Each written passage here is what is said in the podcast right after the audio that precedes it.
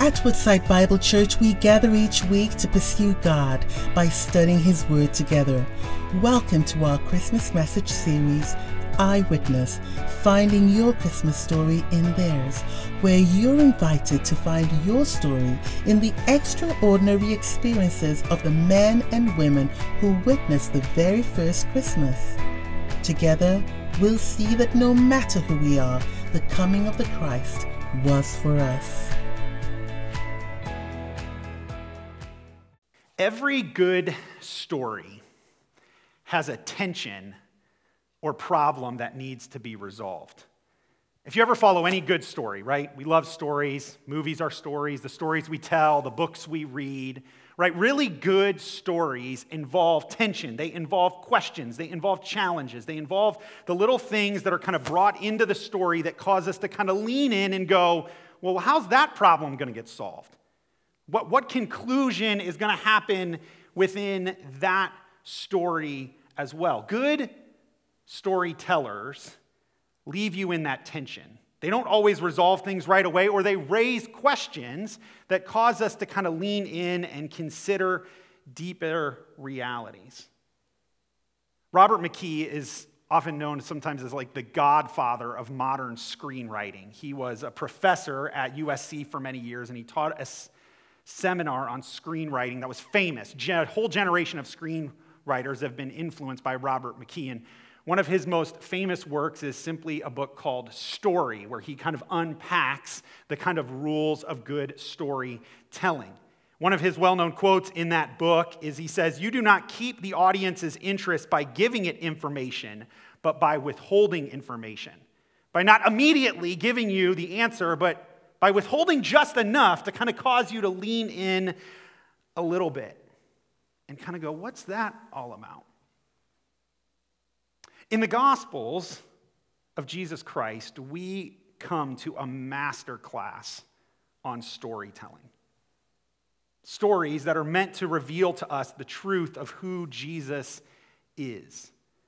The Gospels, despite our kind of popular notion that they're kind of like biographies, actually aren't that. That's not their intention. They're written as theological narratives, stories that have a point about God, about who He is, about what He's doing in the world in and through the person of Jesus Christ. And in that, they're written like any good stories, true stories about true events and true realities, but they often raise a little bit of intrigue when you pay attention. They can cause you, as master storytellers, to lean in a little bit. And the Gospel of Matthew that we're going to look at today is no different. Matthew kind of gives you his theological point right from the very beginning of his gospel. If you're with me in Matthew, you can look at it right at the very first verse in chapter 1. He says this The book of the genealogy of Jesus Christ, the son of David, the son of Abraham. Here, right at the very beginning, Matthew is making clear the claim of what his story is going to tell you that Jesus is, in fact, the Christ. Now, that's not his last name, right? That's a title. Christ is simply the Greek word meaning anointed or anointed one. It's the translation of the Hebrew word Messiah, the promised one of God and that Jesus is, in fact, this person. And as that person, he's going to fulfill the promised covenants that God had made. That's why Abraham and David come into the story. God, long ago, to the forefather of the Jewish faith, to Abraham, had promised that through him, he was going to bring a blessing, a blessing for the entire world. Later, through the great King David, God would make a promise to his people that he, in fact, was going to send another king in the line of David who would establish God's kingdom and his throne forever. That though the world was broken, God was, in fact, through an anointed one, going to bring a redeemer who would redeem a lost people and a broken world and establish God's righteous reign for all eternity. And Matthew, from the very beginning, wants you to know that he believes that that's Jesus. That he is, in fact, the son of David and the son of Abraham. And so he goes on then to show you Jesus' lineage. Now, we're not going to unpack all these verses, but what I want you to actually notice in that is like a master storyteller, right? Oftentimes we get lost in the like, so and so was the father of so and so, so the father of so and so. David actually hides a little bit of intrigue that's meant to cause you to lean into the story just a little bit. You actually see it in verse 15 and 16. Look at it with me. So he lists all these names. And then he says towards the end, and Eliud was the father of Eleazar, and Eleazar the father of Matthan, and Matthan the father of Jacob, and Jacob the father of Joseph, and Joseph the father of Jesus. Wait, it's not what he says. And Jacob the father of Joseph, and Joseph the husband of Mary, of whom Jesus was born, who is called Christ or the Messiah. Matthew introduces a problem in the text. There's all this list of fathers, but then when he gets to Joseph, Joseph is not initially listed as Jesus' father. He's simply listed as the husband of Mary, of whom Jesus was born. And in this, he kind of raises an issue.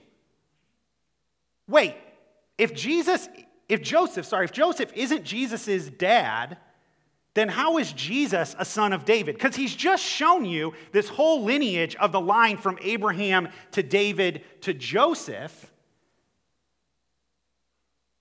but then doesn't complete the circle. So that's the first problem. The second problem if Joseph is not the father of Jesus, then who is?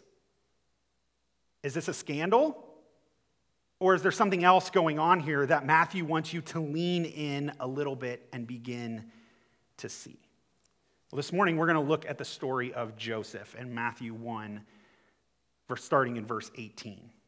And let me read it for you, and then we'll unpack a few things out of it so you can just kind of hear what Matthew wants you to lean into starts this way Now, the birth of Jesus Christ took place in this way. When his mother Mary had been betrothed to Joseph, before they came together, she was found to be with child from the Holy Spirit.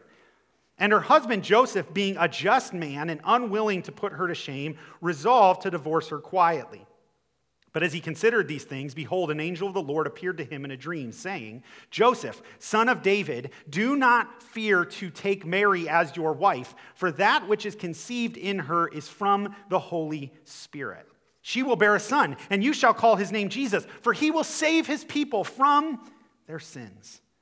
All this took place to fulfill what the Lord had spoken by the prophet Behold, the virgin shall conceive and bear a son, and they shall call his name Emmanuel, which means God with us. When Joseph woke from sleep, he did as the angel of the Lord commanded him. He took his wife, but knew her not until she had given birth to a son, and he called his name Jesus. So, Matthew's kind of created some intrigue to lean in, and then he draws you into the story of Joseph. But Joseph's story begins with another problem, right? He's betrothed to Mary. Now, betrothal in that day was serious. It's the idea of engagement, but in Jewish culture, it was even more than engagement. It actually carried a legal connotation. So, in our day, when someone goes to get married, right? They get engaged, they make the promise, and then when it's time to get married, they go get their marriage license, they have their ceremony, they sign the license, and it becomes legally official. In Jesus' day, when you went and became engaged, that was actually where the legal, they didn't have marriage certificates, but that's where you would have signed the marriage certificate. And then there was a time where the husband would prepare for the wife to come live with him and build a home, and then they would join together in the marriage ceremony. So they're legally married at this point, awaiting for the day when they will complete that through their marriage certificate, live together, and consummate their marriage. But in this process, Mary is pregnant, and Joseph doesn't know why. He naturally feels betrayed. So we have one problem Who's Jesus' dad? What's going on here? We have another problem, which is Mary's pregnant. Now, I want to jump down and, contrary to Robert, resolve a little bit of the tension for a moment because I want us to then circle back and see this passage kind of in a unique light. So, look at the very end in the last verse. It says, the last phrase of verse 29, and he called his name Jesus. So I've already read the story for you. You've heard that this is a miraculous conception, but how the story ends is by the author resolving the tension he rose at the beginning. Joseph names Jesus. Now, that's a big deal in the text, right? It's a signal that Joseph has received Jesus as his adopted son, that he has now become his legal heir and comes under the line of David. To name someone is to take your parental authority over them. Right? When, when uh, my second son was born, my wife and I wrestled a lot with his name of what we were going to name him. We had a couple different options, and we hadn't settled on one. And so when he was born and they set him on my wife's chest, she looked at me and she said, What is his name? Right? And I said, Xavier Jacob, and that's his name. My wife didn't turn to the nurse and say, Hey, what's his name going to be? Right? She didn't ask the doctor. Right? You don't have a baby and you go, like, let's take a vote. Like, no. To name a child is, is the parental right. There's something significant in that. And that's what Matthew wants you to see. That what begins in attention, he resolves here by noting that Joseph takes his place as Jesus' adopted father. And in doing so, Jesus joins the legal line of David. Matthew's entire point is to show the way in which God worked in the life of Joseph to take attention and bring it to resolution. Now, Matthew's main point is clear in this passage that Jesus is the Messiah and fulfills the promised prophecy. He is the one the virgin has conceived and born, the anointed one of God. But I think that from the get go of his story, Matthew also wants us to consider the reality of Joseph. He's the very first character that enters the story. He's the first one who kind of illuminates some of the tension and the challenge of what surrounds this Messiah's arrival. And I don't think Joseph is just meant to be a passerby in the story of Jesus, but that he's actually set up to be an example of what faith looks like when the Messiah arrives in an unexpected way. One commentator that I read this week, New Testament professor Craig Keener, says this that Matthew invites us to learn from Joseph's character about fidelity, just meaning faithfulness, discipline, and preferring God's honor above our own. That as he begins the tension and he resolves the tension, he wants you to lean in for a moment to the life of Joseph, this first eyewitness of Jesus, and to learn from him what does faith look like when the Messiah shows up on the scene. And I think what we see in the life of Joseph, and that I want to unpack for a few minutes today, is that true faith, when the Messiah shows up, results in a righteous response. Where there's true faithfulness, where there's genuine belief, when Jesus arrives and flips things on his head, as he does here and will continue to do, that true faith results in responding rightly to the arrival of the Messiah. So, what does this look like in the life of Joseph, and what can we learn from his example of faith? Three things that I want you to consider about what true faith looks like that results in a righteous response, and the response that we see in Joseph. The first thing that we're going to see in this story is that true faith cultivates just character. True faith cultivates just character. Look back at me at the beginning of the story, right? Let's kind of unpack these verses again. Now, the birth of Jesus took place in this way. When his mother Mary had been betrothed to Joseph, before they came together, before they've consummated their marriage physically, she was found to be with child from the Holy Spirit. Now, we get the first clue of Joseph's character then in verse 19. And her husband Joseph, being a just man and unwilling to put her to shame, resolved to divorce her quietly right? The assumption of the text is that Joseph doesn't know that she's conceived by the Holy Spirit yet. That, that hasn't been revealed to him. All he knows is that this woman he's engaged to is suddenly pregnant, and he has no idea how it happens. So you can naturally sense he's got a feeling of betrayal. Like, who's the man that she was with? How did this happen? Right? Like, you can naturally feel what I've legally agreed to has now been broken. And Joseph, according to the Old Testament law, has every right to go after Mary at this point before he knows the truth with the hammer of the law. Right? De- Deuteronomy 22 reminds us that those that would commit adultery, that would break a legally binding marriage, were guilty under the Old Testament law of capital punishment. They could be put to death. And Joseph could go that route. He had every single right.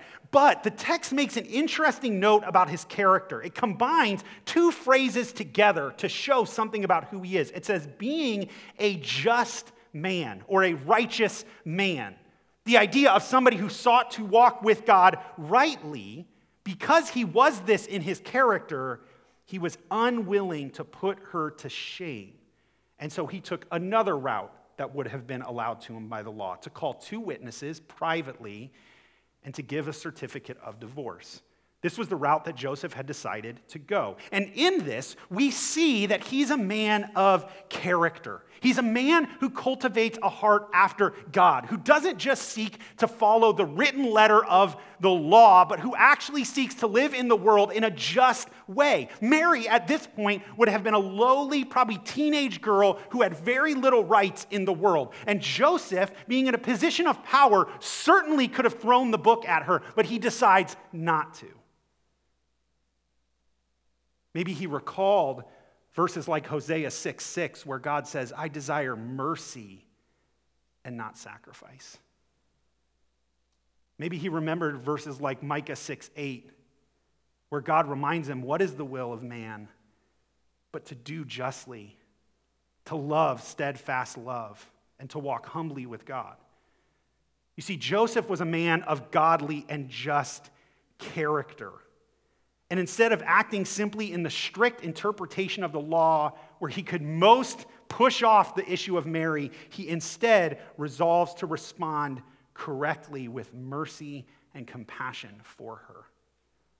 You see, true faith cultivates a just character, a character that models a God of mercy, a God of love. Not a God who completely ignores the law, but looks at the lowly and says, How can I lift up this person in this situation.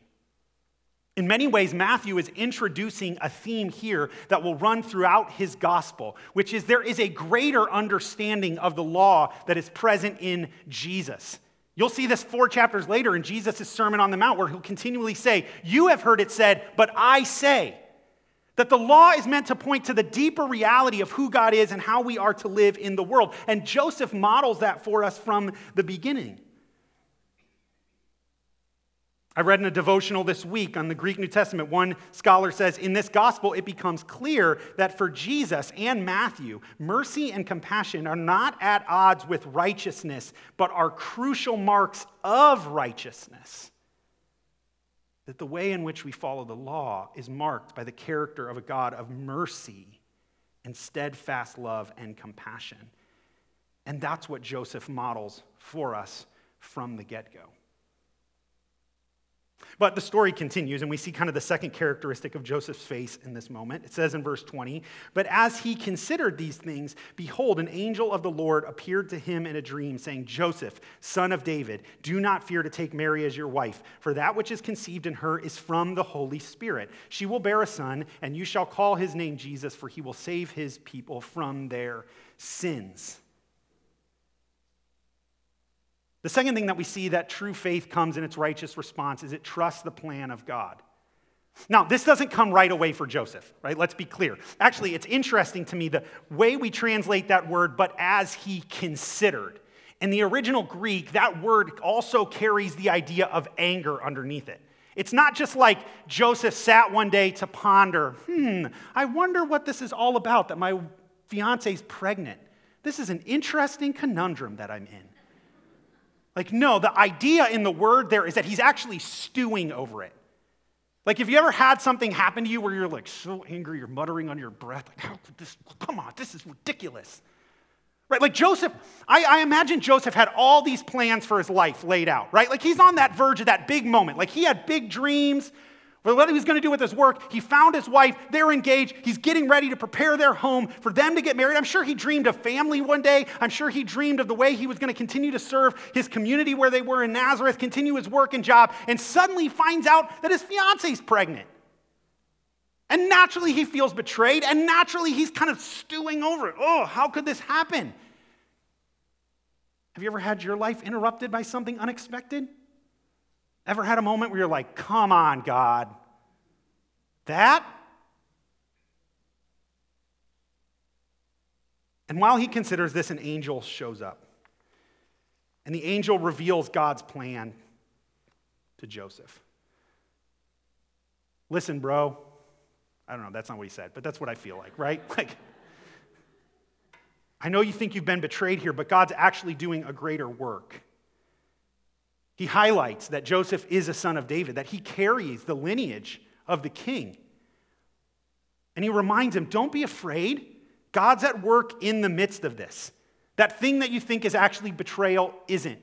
It's God conceiving the Messiah through the Holy Spirit in your fiance. And she's going to have that son. And your job is to take him as your adopted kid, to name him, and to raise him because one day that baby is going to save his people from their sins. And he reminds Joseph that that's going to come in fulfillment of a specific prophecy, likely a prophecy he knew. That the prophet Isaiah had said, Behold, the virgin shall conceive and bear a son, and they shall call his name Emmanuel, which means God with us.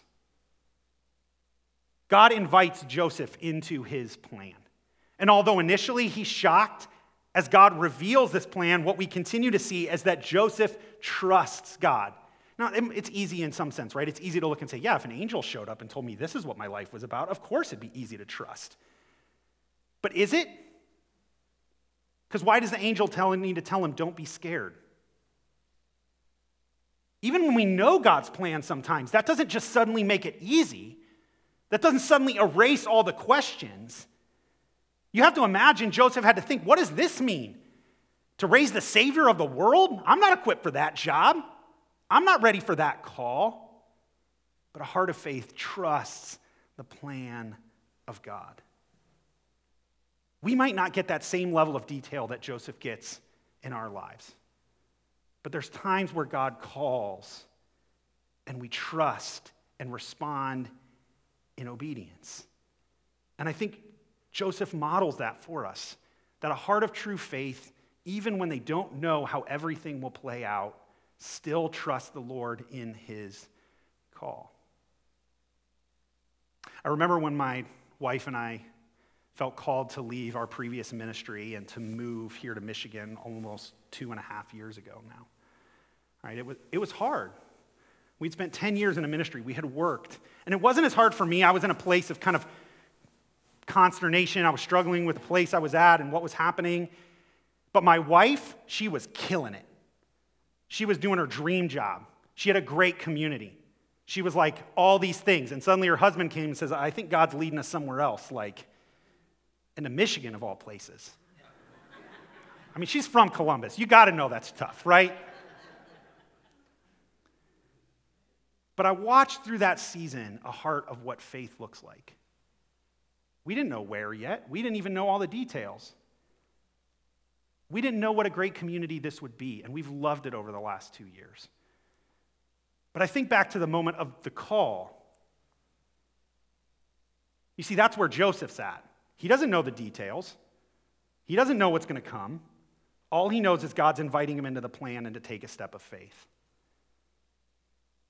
And I think in some sense, he sets an example that true faith that the righteous response that we have of true faith is to trust when we don't have all the answers.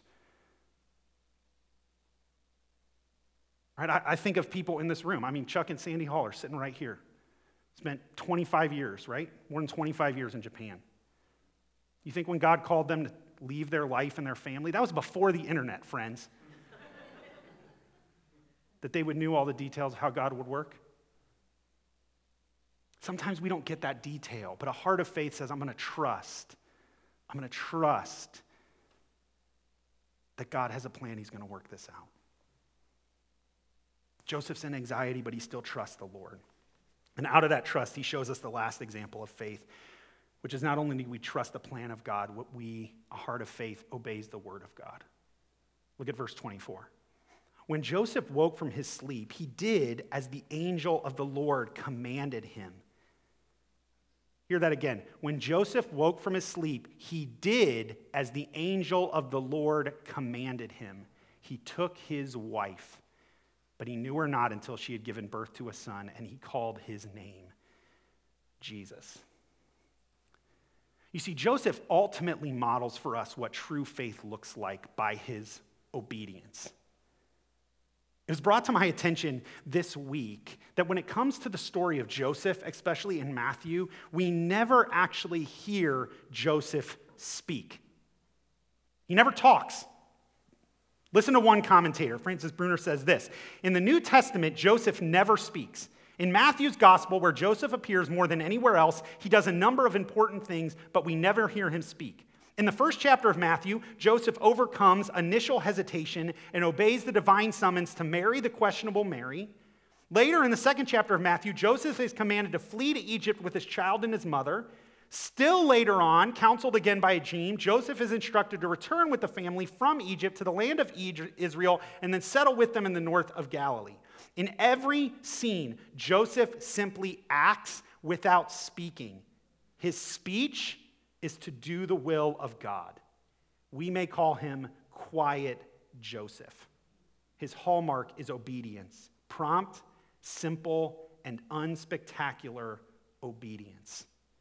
And in this sense, Joseph prefigures one important feature in Matthew's understanding of righteousness. To be righteous is simply to obey the word of God. Joseph just obeys. He walks in faith, and in a heart of faith, he obeys what God calls him to do time and time again. He's kind of, in some ways, the unsung hero of Jesus' birth story because he's just faithful to do what God says to do. One of our campus pastors, C.T. Elders, he pastors the Lapeer campus, played college football, and he wrote to us this week how he, uh, one of his favorite positions in football is the offensive line because they're the unsung heroes of any football game. Right? Football games, as I've been taught from a little since I was a little kid, football games are won and lost in the trenches. Doesn't matter how great your quarterback is, doesn't matter what kind of receivers you have, you have a bad offensive line, your offense isn't going anywhere. Yet, how many of you, after a spectacular game, have ever heard an offensive lineman interviewed? How many of you have ever seen the right guard pulled into an interview and say, Tell us, how were you the hero of this game? What did you do to win? No. Right? They're the silent, unsung heroes of the football game. They're the guys out there in 20 degrees with no sleeves on battling for their team to win. And in some ways, that's Joseph, right? Yeah, he doesn't talk, but he's there. He's present. He just obeys what God says to do. And through that, God works in incredible ways to bring the revealing of Jesus and also to set an example for us that sometimes the call for us is simply to be obedient to God's word in our lives. Even when things are challenging, are we willing to be faithful? Because that's how Jesus is put on display. He's not just put on display through words, he's put on display through actions. I was reminded of this on Friday. I've been listening to this podcast for the last several weeks. It's one of the most popular Christian podcasts right now called The Rise and Fall of Mars Hill. And it documents a church in Seattle that was super popular in the early 2000s and the reporter kind of documents their story how they began they grew and then they like completely exploded and imploded and part of the reason they did is because they had a hyper domineering culture um, within their lead team and their senior pastor. He basically was a jerk who ruled with a heavy hand, and he had executives around him that did. And the author kind of documents through this whole story the pain that was caused by this kind of leadership in the church. And when you listen over the course of the episodes, man, it like tears your heart as you hear the brokenness and the reality, and it it constantly had to remind myself back to Jesus to say, like, Jesus, you're the perfect shepherd of your church. Men are imperfect. There will be wrongs and hurts in the story. But on Friday, I was listening to kind of the culminating final episode, and they kind of tell the story of the lead pastor who is this dynamic, charismatic, I mean, incredible preacher and speaker of God's word. But how when the church left and when push came to shove, when the challenge arose, man, he peaced out as fast as he could and left the church in shambles and for peace, people to pick up the pieces. But in the course of the podcast, they tell another story of another one of the executives at the time, who during their kind of popularity also ruled in many ways and led with a really heavy hand. I mean, they document many of the staff that kind of note just how harsh and challenging this guy was.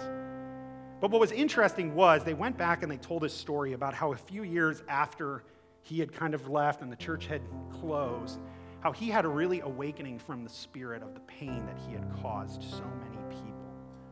And they talk about how, despite all the pain he caused, he realized that God was calling him to repent before those he had hurt. And so they, they tell the story how he went back to Seattle where they were, and he literally, for three days, set up uh, two hour windows at Panera to meet with any staff member that he could that he had hurt and harmed to simply say, I'm sorry, will you forgive me? And to take ownership of the pain that he had caused in that season. And they document stories of how through that he worked to reconcile relationships. I mean, literally at one point, I'm in my garage listening to this story between him and a female staff member, how they had reconciled together. And I'm just like weeping in tears because I'm reminded of the power of the gospel that where there's repentance, Jesus forgives. That where there's brokenness, reconciliation could happen. Like it's an incredible, powerful moment that I was just sitting and listening as it came. But then it dawned on me. Like this guy didn't do this with any fanfare. He didn't blow a trumpet or preach a sermon. He just knew he was wrong. And so he went in the power of the gospel to make it right. And while that senior pastor is still bloviating a whole bunch of stuff about Jesus, he doesn't present the gospel anymore. But this guy does. Because he did what was right in repentance. He did what was right by his actions and what God was calling him to do. You see, it's obedience to the word of God that puts Jesus on display. It's obedience to say, when I'm wrong, I repent. It's obedience to say, when things are challenging, I'm still going to follow God's ways over the easy way out.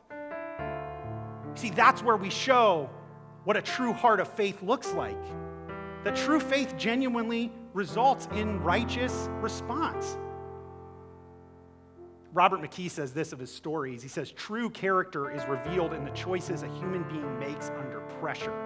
The greater the pressure, the deeper the revelation, the truer the choice to the character's essential nature.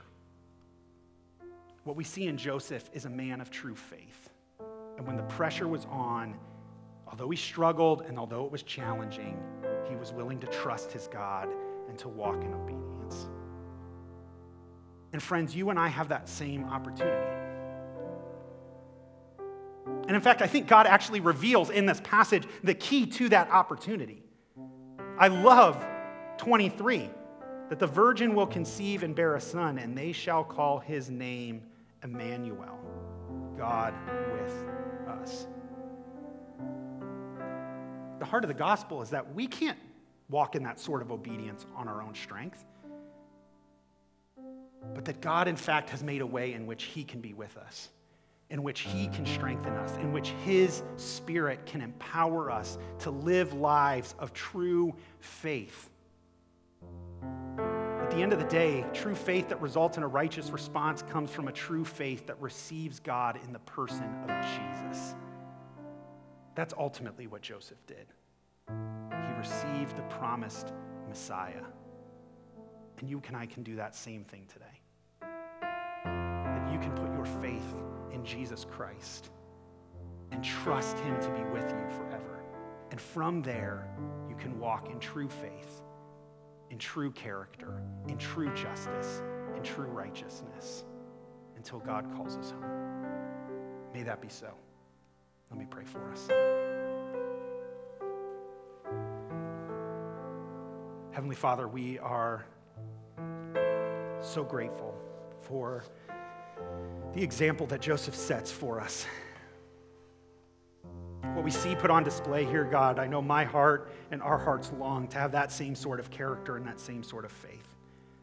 But we confess this morning we are incapable of that apart from the work of your Spirit in our lives, apart from the work of your Son, who pays the penalty for our sin and who has risen again to give us new life. So, would you come right now to each one in this place? Would you remind us of the truth of Jesus and his arrival? That he has come to put an end to sin, that he is, in fact, the true king, the promised one. Would you allow us, no matter if it's for the first time or the thousandth time, to once again fix our faith and our hearts on him and to live from that place of genuine faith? And may from that you produce righteousness in our life so that you would be glorified in us. We ask these things in your holy and precious name. Amen. Thank you for joining us as we study God's Word together. We would love to hear how God is moving in your heart and get you connected into the Woodside Bible Church family. Head to woodsidebible.org forward slash connect to introduce yourself today.